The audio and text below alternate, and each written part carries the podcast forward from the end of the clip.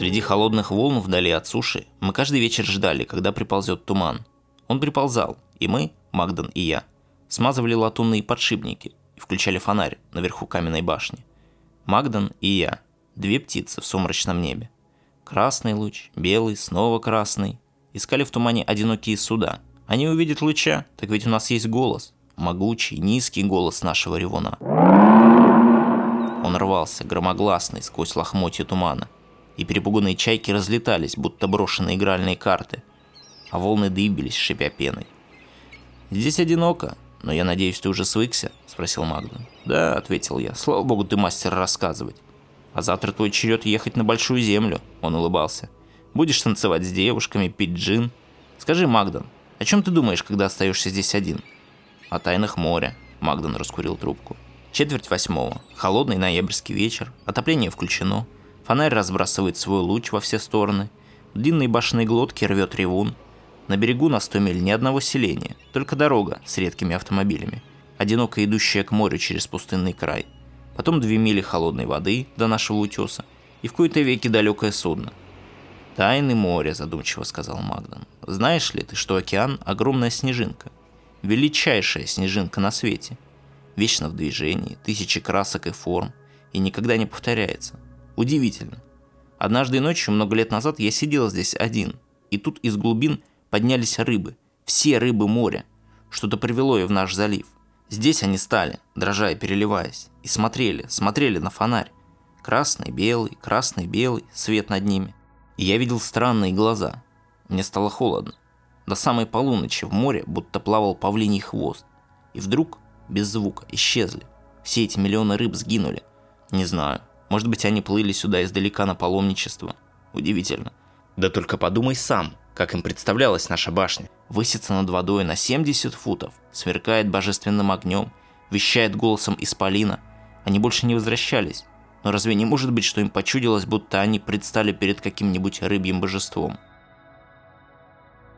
У меня на спине пробежал холодок. Я смотрел на длинный серый газон моря, простирающий в ничто и в никуда. «Да-да, в море чего только нет», – Магдон взволнованно пыхтел трубкой и часто моргал. Весь этот день его что-то тревожило, но он не говорил, что именно. Хотя у нас есть всевозможные механизмы и так называемые субмарины, но пройдет еще 10 тысяч веков, прежде чем мы ступим на землю подводного царства. Придем в затонувший мир и узнаем настоящий страх. Подумать только – там внизу все еще 300-тысячный год до нашей эры. Мы тут трубим во все трубы, отхватываем друг у друга земли, отхватываем друг другу головы. А они живут в холодной пучине.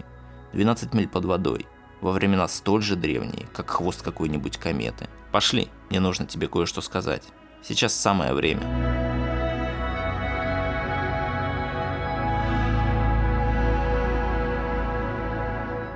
Мы отсчитали ногами 80 ступенек, разговаривая не спеша. Наверху Магден выключил внутреннее освещение, чтобы не было отражения в толстых стеклах. Огромный глаз маяка мягко вращался, жужжа на смазочной оси. И неустадно каждые 15 секунд гудел ревун. Правда, совсем как зверь. Магден кивнул своим мыслям. Большой, одинокий зверь воет в ночи. Сидит на рубеже десятка миллиардов лет и ревет в пучину. «Я здесь, я здесь, ты здесь уже три месяца, Джонни. Пора тебя подготовить, понимаешь? Он всмотрелся в мрак и туман. В это время года к маяку приходит гость. Стаи рыб, которых ты говорил? Нет, не рыбы, нечто другое. Я потому тебе не рассказывал, что боялся. Сочтешь меня помешанным. Но дальше ждать нельзя. Если я верно подметил календарь в прошлом году, то сегодня ночью оно появится. Никаких подробностей, увидишь сам. Вот, сиди тут. Хочешь, уложи утром барахлишко, садись на катер – и отправляйся на Большую Землю. Забирай свою машину возле пристани, кати в какой-нибудь городок и жги свет по ночам. А я ни о чем тебя не спрошу и корить не буду. Это повторялось уже три года, и впервые я не один. Будет кому подтвердить. А теперь жди и смотри.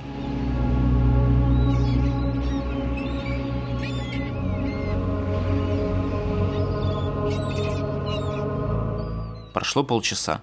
Мы изредка роняли шепотом несколько слов. Потом стали ждать и Магден начал делиться со мной своими соображениями. У него была целая теория насчет ревуна. Однажды, много лет назад, на холодный сумрачный берег пришел человек.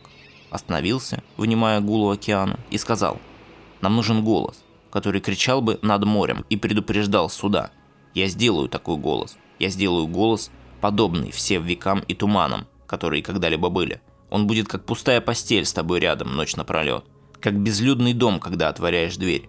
Как голые осенние деревья. Голос, подобный птицам, что улетают, крича на юг.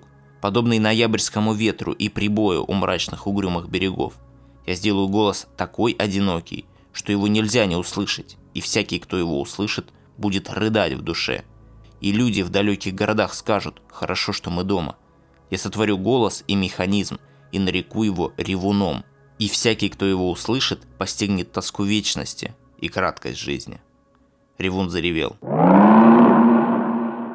«Я придумал эту историю», – тихо сказал Магдан, чтобы объяснить, почему оно каждый год плывет к маяку. Мне кажется, оно идет на зов маяка. «Но», – заговорил я, – «тш», – перебил меня Магдан, – «смотри». Он кивнул туда, где простерлось море. Что-то плыло к маяку. Ночь, как я уже говорил, выдалась холодная. В высокой башне было холодно. Свет вспыхивал и газ, и ревут все кричал, кричал сквозь клубящийся туман. Видно было плохо, и только на небольшое расстояние. Но так или иначе, вот море, море, скользящее по ночной земле. Плоское, тихое, света серого ила. Вот мы двое, одни в высокой башне. А там, вдали, сперва морщинки, затем волна, бугор, большой пузырь, немного пены, и вдруг над холодной гладью голова. Большая темная голова с огромными глазами и шея, а затем нет не тела, а опять шея. И еще, и еще. На 40 футов поднялась над головой. Голова на красивой, тонкой, темной шее. И лишь после этого из пучины вынырнуло тело. Словно островок из черного коралла, мидий и раков. Дернулся гибкий хвост. Длина туловища от головы до кончика хвоста была, как мне кажется, футов 90-100. Не знаю, что я сказал, но я сказал что-то. «Спокойно, парень, спокойно», – прошептал Магнан. «Это невозможно!» – воскликнул я. Ошибаешься, Джонни. Это мы невозможно. Оно все такое же, каким было 10 миллионов лет назад. Оно не изменялось. Это мы и весь здешний край изменились, стали невозможными. Мы. Медленно, величественно плыло оно в ледяной воде, там, вдали. Рваный туман летел над водой, стирая на миг его очертания. Глаз чудовища ловил, удерживал и отражал наш могучий луч. Красный-белый, красный-белый. Казалось, высоко поднятый круглый диск передавал послание древним шифрам, Чудовище было таким же безмолвным, как туман, сквозь который оно плыло. «Это какой-то динозавр!» Я присел и схватился за перила. «Да, из их породы. Но ведь они вымерли!» «Нет, просто ушли в пучину. Глубоко-глубоко, вглубь глубин, в бездну. А что, Джонни? Правда, выразительное слово. Сколько в нем заключено? Бездна. В нем весь холод, весь мрак и вся глубь на свете. Что же мы будем делать? Делать? У нас работа, уходить нельзя. Там уже здесь безопаснее, чем в лодке. Пока еще доберешься до берега, а этот зверь длиной в миноносец и плывет почти так же быстро. Но почему, почему он приходит именно сюда? В следующий миг я получил ответ. Ревун заревел. И чудовище ответило. В этом крике были миллионы лет воды и тумана. В нем было столько боли и одиночества, что я содрогнулся. Чудовище кричало башне. Ревун ревел. Чудовище закричало опять. Ревун ревел. Чудовище распахнуло огромную зубастую пасть, и из нее вырвался звук в точности повторяющий голос ревуна.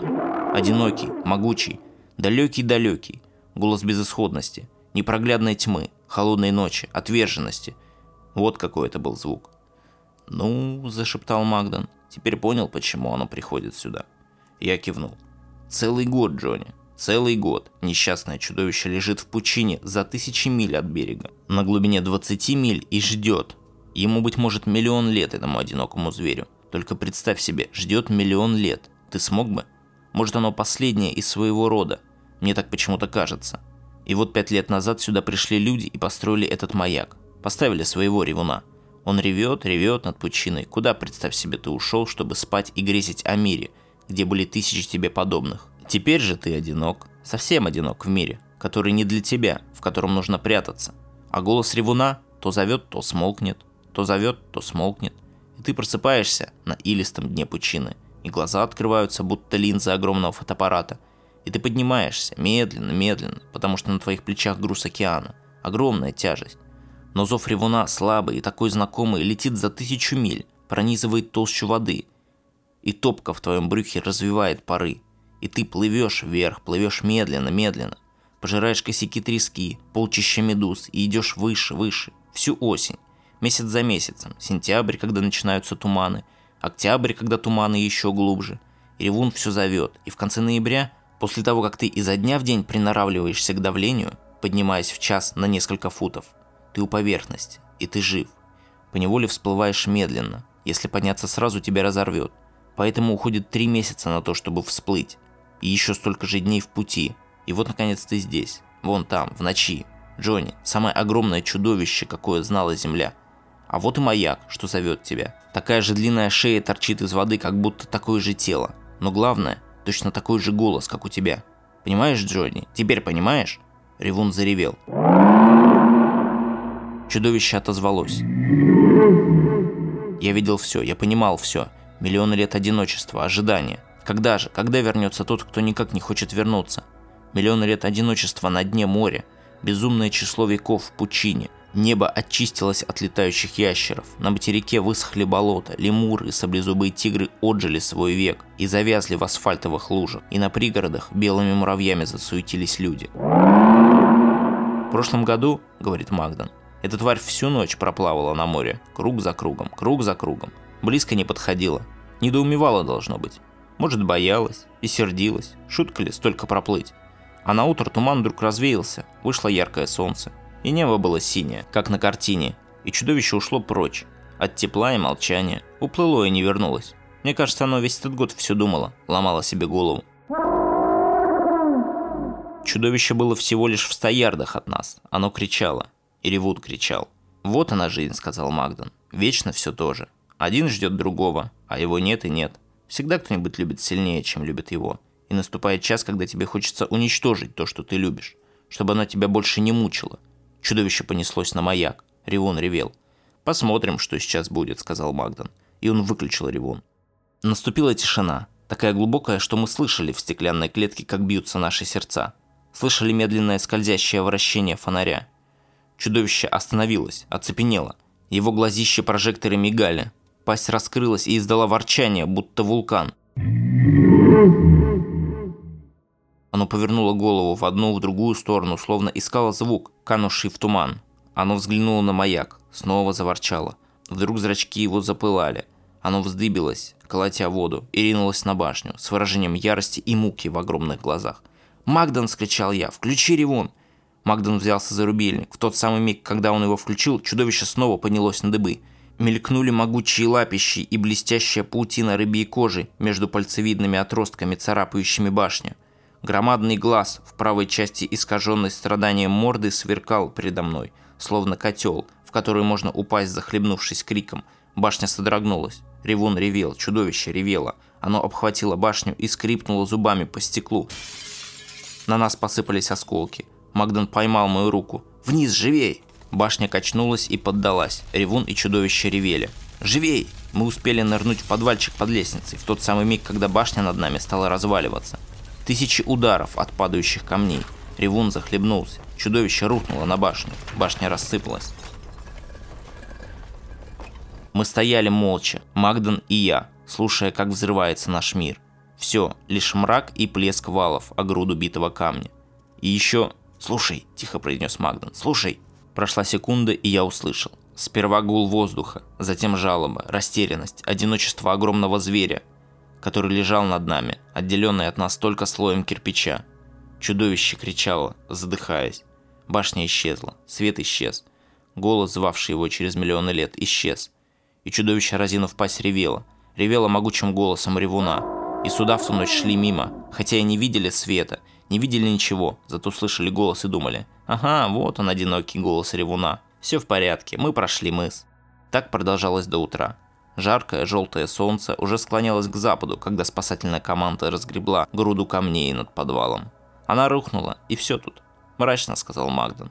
Ее потрепало волнами, и она рассыпалась.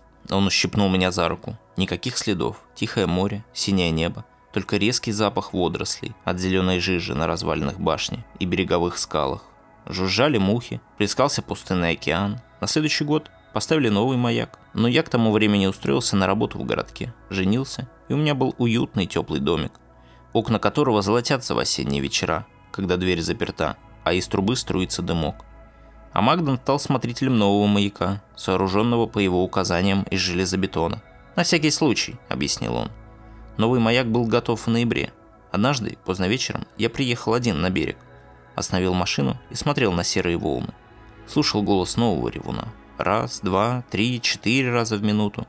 Далеко в море, один-одинешник. Чудовище? Оно больше не возвращалось. «Ушло», — сказал Магдон. «Ушло в пучину. Узнала, что в этом мире нельзя слишком крепко любить. Ушло вглубь, в бездну, чтобы ждать еще миллион лет. Бедняга. Все ждать и ждать и ждать, ждать. Я сидел в машине и слушал. Я не видел ни башни, ни луча, только слушал ревуна. Казалось, что это ревет чудовище. Мне хотелось сказать что-нибудь. Но что?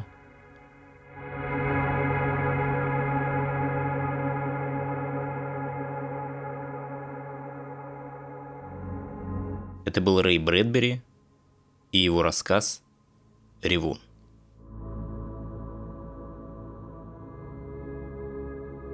Фантастические рассказы.